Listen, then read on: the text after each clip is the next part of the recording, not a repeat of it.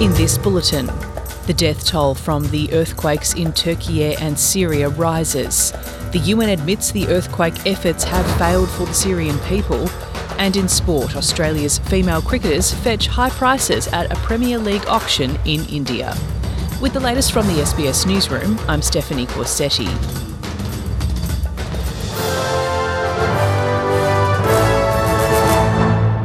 The combined death toll in Syria and Turkey from the devastating earthquakes has exceeded 37,000.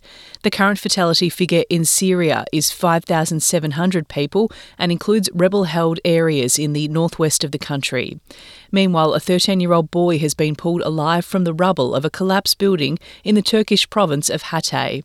Specialists say the time frame is nearly closed for similar rescues given the freezing temperatures. The United Nations has admitted its aid efforts have failed the Syrian people after significant delays to aid. The UN Emergency Relief Coordinator Martin Griffiths admitted errors on Monday after a visit to the Turkey Syria border. However, Geir Pedersen, the UN Special Envoy for Syria, says the organisation is doing its best to serve the region despite damaged roads and political barriers that have complicated the delivery of aid. I can assure you that uh, the UN humanitarian family will do whatever they can to reach out to everyone that needs support. So we are trying to mobilize whatever support there is. We are reaching out, of course, to bilateral countries.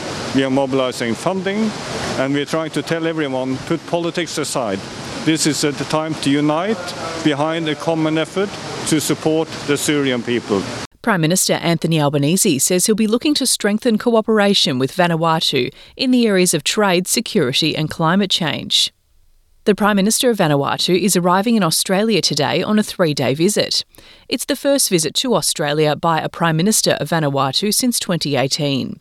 Mr Albanese says it is an opportunity to listen to Vanuatu's priorities.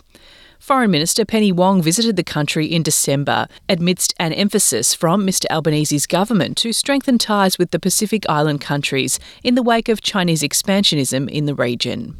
The head of Australia's spy agency has told Parliament right wing and conspiracy theory motivated extremism has declined significantly following the removal of COVID 19 pandemic restrictions.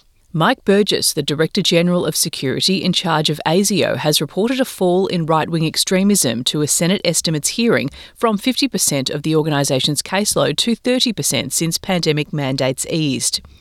Mr. Burgess says the decline from the far right is significant. However, ASIO remains on high alert to the violent tendencies of these movements. The volatility has uh, reduced somewhat, in particular around the COVID. So there's less angst these days. We're not in subject to mandates. Some of that feeling does live on, but the number of cases we've been looking at uh, they've, they've, reduced significantly.